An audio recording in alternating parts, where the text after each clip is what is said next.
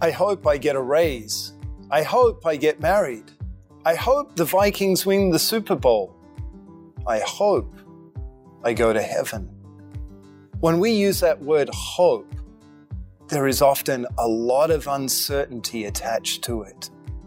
Hope for us in that use is like a wish or a dream, sometimes even an impossibility. I hope. When the Bible uses the word hope, it uses it in a very different way than that. Hope in the Bible is sure and certain. It's sure and certain because it's based on an event that has already happened. In 1 Peter chapter 1 verse 3 we read this. Blessed be the God and Father of our Lord Jesus Christ.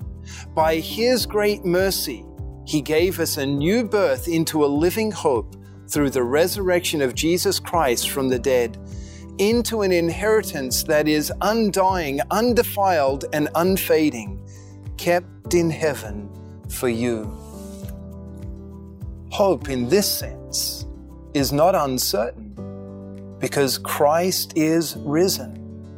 Because of Jesus' life, death, and resurrection, we now have a sure and certain hope in Him. So, what does Jesus' resurrection make us certain of?